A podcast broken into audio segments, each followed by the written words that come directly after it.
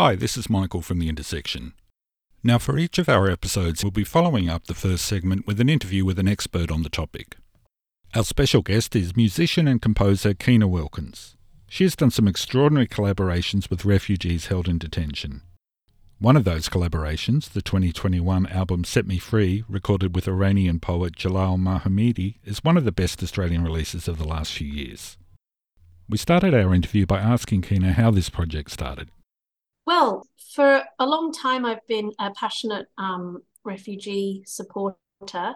Um, and I've kind of been working, I guess, on the fringes, like volunteering for Amnesty International and various refugee advocacy groups around Sydney. But then it was um, at the beginning of COVID, where because I mean I'm a, I'm a musician and I'm also a teacher, so mm. usually I'm I've also got twins, so usually I'm super busy. But then at the beginning of COVID, um, suddenly you know no gigs, and suddenly um, everyone you know, everyone basically had no projects on or, you know, heavily delayed projects. And I was actually looking for something to work on to kind of occupy myself with. And then um, this uh, poet called Jalal Mahamede posted some of his poetry and art on a refugee advocacy page at, on Facebook. And it just really spoke to me straight away. I just thought, wow, that is so powerful. And I contacted him and I said, Hey, I really like your poetry. I'd love to. Well, the initial plan was I said, I'd love to turn it into an opera. And he goes, Oh, wow, thank you. And then as we kind of got chatting, I realized I couldn't believe it to start with, but I realized, oh my goodness, this is actually his story. He was communicating on Facebook via his detention cell. So he'd been in detention for nine years, including six years on Nauru, the infamous Nauru. And so in total, he'd been in detention for nine years, even though he had committed no crimes and he had never been charged by the Australian government. I realized, wow, this is from the horse's mouth. So there's lots of reasons I decided to take on this project. Firstly, I believe he's very talented. Secondly, I wanted to raise awareness. And thirdly, I wanted like our voices together to create something new and by this point, we were talking quite regularly, and I was trying to help them in lots of different ways because a lot of them are just obviously in incredibly desperate situations because they yeah. they've been told they will never get out of prison. They're in indefinite detention. So he, you know, he was very, very mentally not well. So then uh, I just kind of started thinking, you know, his voice is quite naturally musical, and and I thought, how about we just record his voice speaking the poems, and we had a little jam together, like he was speaking his poems and I was playing music, improvising around him. And I just thought, you know what, this works really well. And um, that's kind of how the whole idea came about. And then because we were getting a little bit of attention for it as I was speaking about it to my friends and stuff, I thought, well, why not involve more musicians? Because, you know, as you know, the more musicians are involved in a project, the more people are going to talk about it. So basically, by the end of a few months, there was 19 musicians involved from all over Australia. They would improvise tracks in there from their homes, sent them in. I had pieced it together with Jalal's voice. Now I recorded his poets, him speaking 12 of his poems via Zoom from his prison cell. So we had to get it in between, like the guards were coming by and stuff like that, and we had to stop and he, we had to wait for him to have total privacy, which so it took quite a long time. But we did it because he's actually sharing a room at all times with, well, obviously he's out, he's out now, which is fantastic but he's um he was sharing a room with three other people so you know privacy was a was a really big was a really big problem and getting getting the, the quiet time to do that was was challenging. But um we did it and then we had a big album launch in Marrickville so this is when he was in detention. And we sold out um, Lazy Bones. There was about 150 people there. The head of Amnesty International spoke at the event and uh, we got everyone to write letters to the then minister Alex Hawke. Karen Andrews, Home Affairs Minister, and Immigration Minister Alex Hawke, and Scott Morrison. So people were emailing all of those people. Two weeks later, he was released. So it was absolutely incredible. And I got lots of really positive attention from ABC, from Sydney Morning Herald. Uh, I'd really pushed all of my contacts to kind of raise awareness of, of, of, of the situation, really. And also, I think the musicians who contributed to it uh, really put their heart and soul into the improvisations. Now, I played flute and piano. I did one solo flute piece, one solo piano piece, and then a bunch of, I played flute on a bunch of other pieces as well, but altogether it was 12 tracks and 19 musicians and I pieced it all together on my on my computer and then I also got a professional sound engineer Matt Stewart to kind of fine tune it to make it actually sound good which was great and uh, so yeah so that's it how it certainly does it's a beautifully produced record it's, thank yes. you so much we got some great reviews we got some yeah. great reviews from New York Scotland Europe and it all helps to raise awareness of, of the plight. And what I'm relieved about is that it does feel like public opinion is gradually shifting. Am I correct in thinking that Jalal's detention was because he came here via boat at the time Correct. that the laws changed over? Correct. So he had friends that came just a few months before him that were in detention for two weeks and then were let out. And obviously, they're, they're given terrible visas. I mean, they're always given terrible visas where they're not allowed mm. to study and a lot of the, sometimes they're not allowed access to Medicare. So you know the government puts them in situations where it's very hard for them to better themselves. But you know they make a red hot go of it, and a lot of them become very successful and you know massive contributors to society and all that. So he had friends that came just a few months before, got straight through, even relatives. Um, but then when he was actually on the boat from Indonesia to Australia, that's when the law changed a lot of them were very shocked. They they really like because I got to know. I mean, through the whole project with Jalal, I got to know a lot of other people that were in the prison with him in Brisbane. So he was one of the Medevac refugees. So when I was speaking to him, he was actually in Brisbane Detention Centre. But um, so I got to know a few, bunch of them there, and yeah, a lot, it was a big shock the the whole the whole process. And as I said, they were they've been in prison for nine years. A lot of them never been charged never been put on trial. And yet it was because they arrived by boat. Now, if they arrive by plane, they get they get straight through yeah. into the community. And really all you can all you can really kind of surmise from that is racism, because the ones that come by boat generally tend to come from a different part of the world. From memory, that was sort of the dying days of the Rudd government as well. So there was perhaps oh. a little bit of electioneering involved. 100%. Yeah, 100%. Yeah. So through that process, uh, obviously, I was like, absolutely euphoric when he got released two mm. weeks after. And then I thought, I have to find others as well to try to help raise the profile of, because, you know, maybe I can help in some way. It was very exciting. So then in the following months, I collaborated with a further five talented refugees. A lot of them that are left are men. There was only like one woman left on Nauru and 90 men, something like that. Uh, partially because they, you know, the Australian government arbitrarily releases them without explaining why. And I think they know that there tends to be a little bit more sympathy for for women and children, so they tend to let out those them first. So there was just these very unlucky bunch of men left. From listening to Set Me Free, it was obvious at times where Jalal is basically whispering which yeah at first struck me that okay he's trying to avoid being noticed or he's in a oh.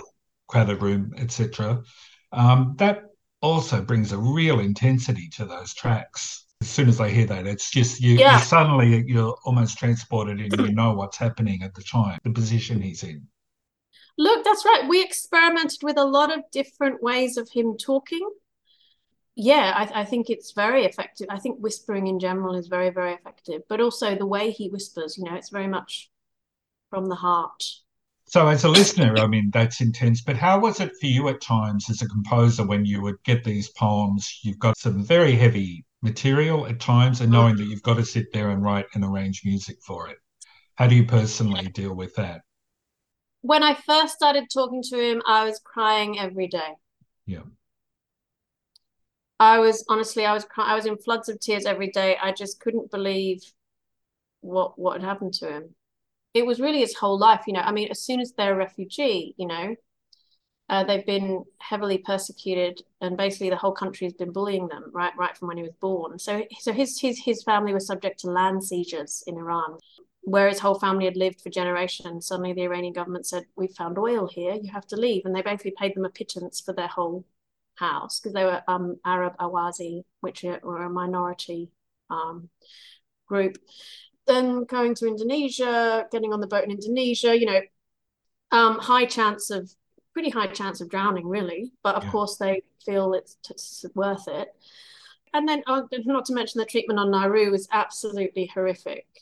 It was absolutely shocking the way that he was treated, all of them, the way that all of them were treated. I mean, they have basically tiny, ineffectual hospitals that basically just give out Panadol, regular beatings from locals, because there's no attempt by the Australian government to integrate the community. And there's a lot of, you know, clashes. A, a lot of them have been beaten up at least at least a few times and so you know sometimes they have very very bad headwinds and and, and all kinds of stuff um, and and and there's no there's no doctor to see them or it takes a very long time to get to get a doctor to try and figure out what's what's wrong with them. So yeah there, there's a lot of really you know severe neglect going on there. So he got released 18 months ago and um, he's just recently gone to Canada actually because he was part of a refugee program application process to get into Canada because they have a community sponsorship scheme. So, so the way the system works is they have to find five Canadian citizens who are happy to sponsor that person, help them set up their life and help them find accommodation, work, help them set up a bank account and all that. Uh, and they, they basically put it on the responsibility of the of the Canadian citizens, but there's a whole kind of network called the Northern Lights Foundation, which is set up in Canada, which is very, very effective at setting, getting, getting all this set up. So I guess, um, I guess he, you know, he's trying to kind of start his life completely again there. You know, even when they're let out of detention here, they're given these terrible visas, which which really limits them. Like it pushes them into underclass work, really. And so, you know, and some of them are, are mentally functional and they're able to to exist like that. But some of them um, have very, very bad PTSD. Well, most of them have PTSD um, and anxiety, depression, all that kind of stuff. And it's very scary when they first get out because the other problem is because they're given no warning of when they're going to get out, it's a massive shock when they do. In the case of Jalal, suddenly he was released and he had um, an hour to say goodbye to all these people that he'd been living with for two years. And what a lot of them talk about is how they haven't crossed a road for years, stuff like that. So, and then hearing Australian voices, they're like, oh no, they're gonna, you know, put me in handcuffs because that that's how they're transported is actually sometimes in the middle of the night in handcuffs is how they're, they're taken from A to B to avoid the protesters at the airports. So it's a really shocking um, existence they've had up to this point. So yeah, it's very challenging when they come out, you know. So it's very challenging for them. Keyna, can you tell us some more about your other collaborations with refugees? I've also collaborated with um, Mehdi Ali, who was a refugee in detention for nine years, who ended up getting quite famous because uh, he was in the same hotel as Djokovic was held. Oh, okay. Okay. Years, uh, 15 that. months ago. Yeah. yeah. So he was only 16 when he when he arrived on Nauru, and and now he's and then at, at the time that we did the collaboration, he was 23, uh, 20, 24 anyway, and um, he um, he was in this he was held in the same detention center as Djokovic, and because the entire international media was on this detention center, which was in the middle of Melbourne, all the refugees there started hanging massive banners everywhere saying, "Do you realize there's refugees in here that have been mm. held here for nine years with no yeah. trial, no charge? You know, we're in indefinite detention." And then suddenly, and actually, Mehdi was really one of the only ones that was brave enough to actually speak to media because a lot of them were worried that there'd be some kind of punishment, which there often is from the Australian guards. So they had a very real fear that that that they would like throw away the key and never let them out if they spoke to the media about it. But Mehdi just thought, like that, like this has been too much now. And he actually he played a little bit of a dangerous game, but because he was so brave and because he was so good at speaking, he actually trumped everyone because he um he ended up having like 50 or 60 interviews all over Australia. He ended up having someone manage his interview schedule. Like it was BBC, it was Brazil, it was Italy, it was China, it was Russia Today, it was Al Jazeera. Like it literally like every two hours he was on some massive, you know, TV broad, uh, station, and then he was released six weeks later, uh, four weeks later, with his cousin. Again, timing. yeah. Interesting. Yeah, yeah. And so, and is Mehdi a, finally, a writer? He he's actually a brilliant musician. You should definitely look him up. But okay. he's also a poet, and I, I, I did the same thing as I did with Jalal. I recorded him speaking his poem, which is called Brown Nails, and I wrote a piano piece to it. And we were going to do more collaborations, but then um, he got released. So, so and he, him and his him and his cousin actually, their application came through uh, to be accepted into America. Now they actually had been accepted years before that, but the Australian government hadn't released them. So suddenly they were released after all this media attention. Sorry, they, they'd already been accepted into America yeah. and the Australian yeah. government wouldn't let them go. yeah, uh, yeah. That's what they do. Because they want it to, oh, it's shocking. They want it to be a deterrent to other people from those communities. So they, yeah, Ad- Adnan, who is Mehdi's cousin, and Mehdi had been accepted, like I think at least two years before. They kept getting stonewalled when they said, "Well, when exactly are we going?" Because you know, certainly not the the Americans are happy to have us any time. Mm. Yeah, no, but they do that all the time. So yeah, and it's really, really disgusting human behavior the way these people are treated. Really? And what are some of the other collaborations you've been working on? Yeah, so um, I'll just talk about two of the two of the other ones. So one of them is this guy called Helal Uddin, who is a um, Bangladeshi refugee who was held on Manus Island. He has a bit of a complicated story, but basically he ended up having a relationship and marriage to a local Manus lady, and they had a child. And um, he wanted to live with her. It was kind of like an open prison they were in before that. And then the authorities found out and they they deported him but then he wanted to be back with his son so he tried to get back and they threw him straight in jail. They threw they threw him straight into Bomana prison, which is widely believed to be one of the worst prisons in the world. So they have stone beds, and he, he hadn't seen his son in two years. But um, he used to be a professional cook, and when he was in the prison, he uh, he had the, he had the special job of being a cook for the whole prison. Uh, because the food they were given was just a little bit of rice and fish every day that that's the only food they were given. So he kind of set up this kind of community where he would get donations from Australians and buy lots of fresh fruit and vegetables and then cook food for all 60 prisoners. It was like this kind of like fusion cuisine. And he basically started writing down all of his recipes. And he's going to, his Amnesty International are going to be publishing a book of his recipes later this year. So it's, it's going to be called A Spicy Life, and his name is Helal Uddin. Now he also sings, and um, he he wrote a song and recorded it just on his phone, sent it to me.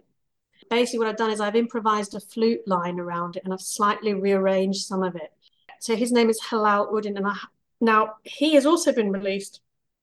It, it was a bit of a shocking kind of situation as well with him in the end because he was in Bomana prison they were waiting for this court case, but then COVID happened and then the judge died, something like that. Anyway, he was waiting for three years in Bomana prison, waiting for a verdict to see if he could just get out of Bomana prison, even into the normal Manus Island prison, mm. um, and see his son for three years. And eventually, unfortunately, the verdict was no, and he got deported again. Then, because he is, you know, he is a refugee in his own community, he's blacklisted by authorities and so They had to go straight into hiding. I don't think he'd have a problem with me saying all this. And uh, then eventually he got out, and um, now he just, just literally like three weeks ago, he got accepted into New Zealand. And do you see this advocacy for yourself that you're doing, or this musical advocacy as well? That's something you're continuing with?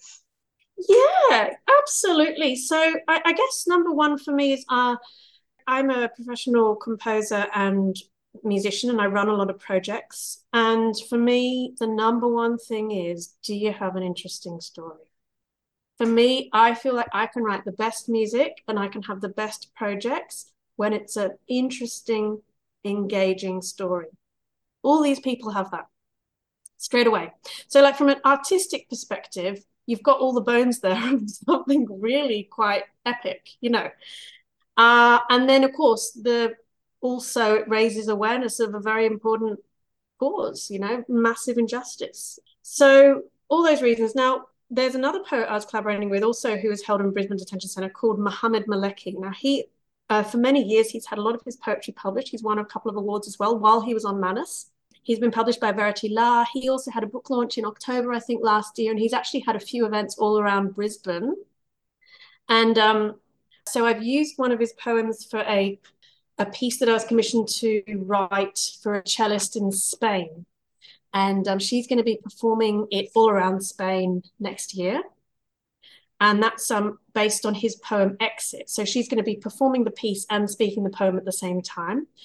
And, um, you know, through that, she has to speak about what the poem's about at all of her concerts. Mm. When I spoke about it, she couldn't believe this was happening in a country like Australia. I said, well, keep it quiet, didn't they? They try to.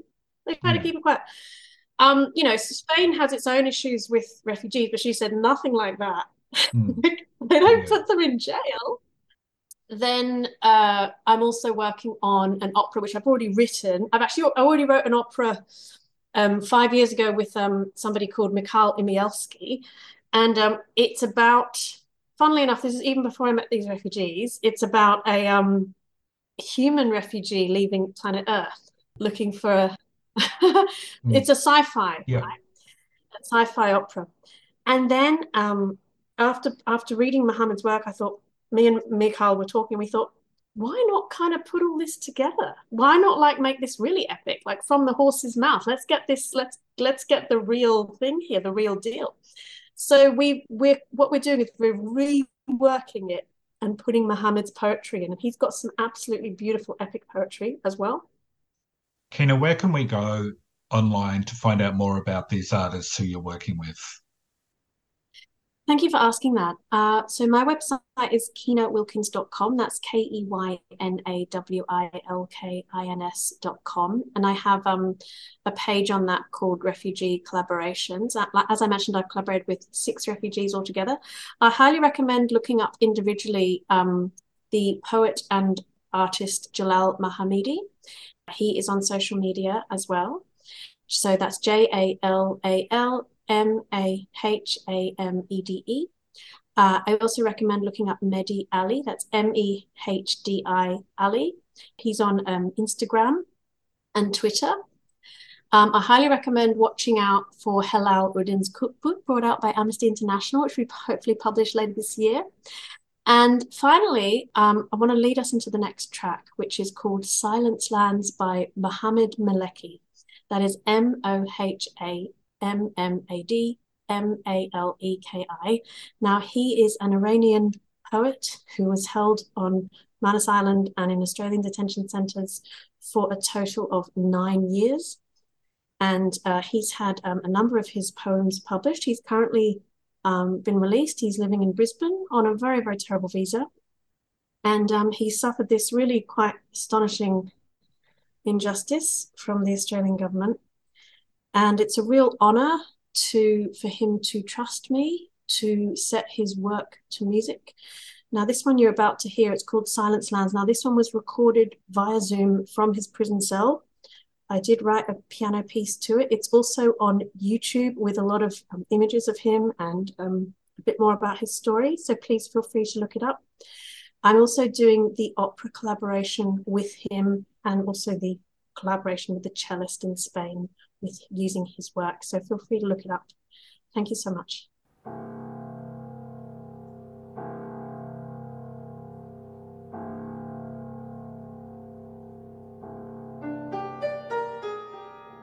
I have thoughts about my sanity.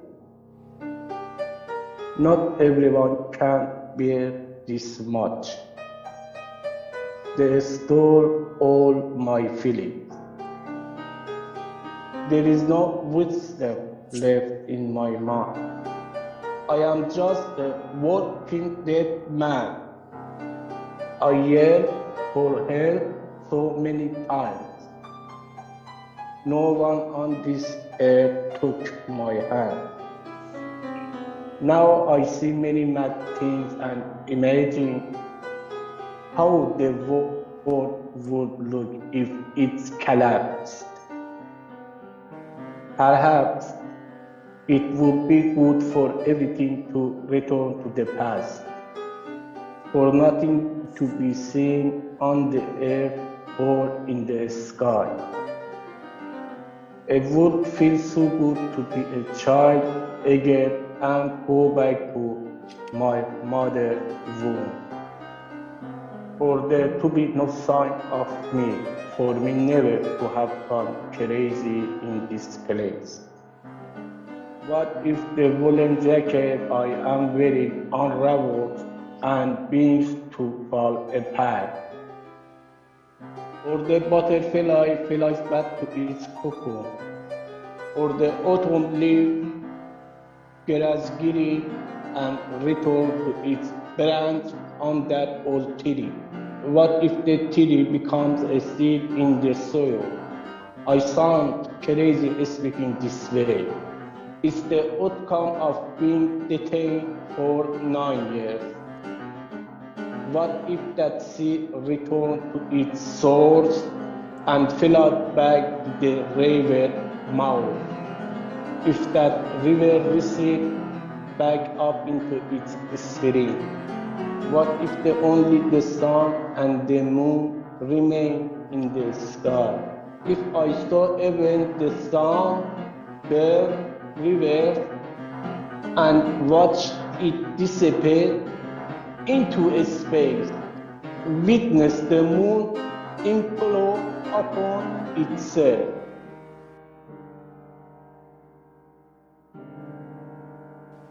All things returning their starting place. How beautiful to live colorless world everywhere, silent and still. The earth would become for a moment free of even one miscarriage. But what do you make of my vision? Am I sane or mad?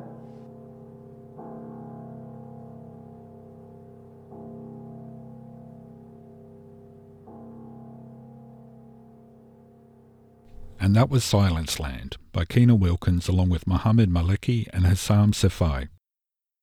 Thank you to Keyna Wilkins for joining us. And thank you for listening to The Intersection. My name is Michael Fisher, production by Rob Marchenberg. We'd like to give special thanks to Eastside Radio 89.7 FM. You can contact us via email at theintersection at eastsidefm.org. And don't forget to follow The Intersection on social media. You can follow us on Facebook, Twitter, or Instagram. Just search The Intersection underscore Eastside FM. The Intersection was recorded on Gadigal land, sovereignty never ceded.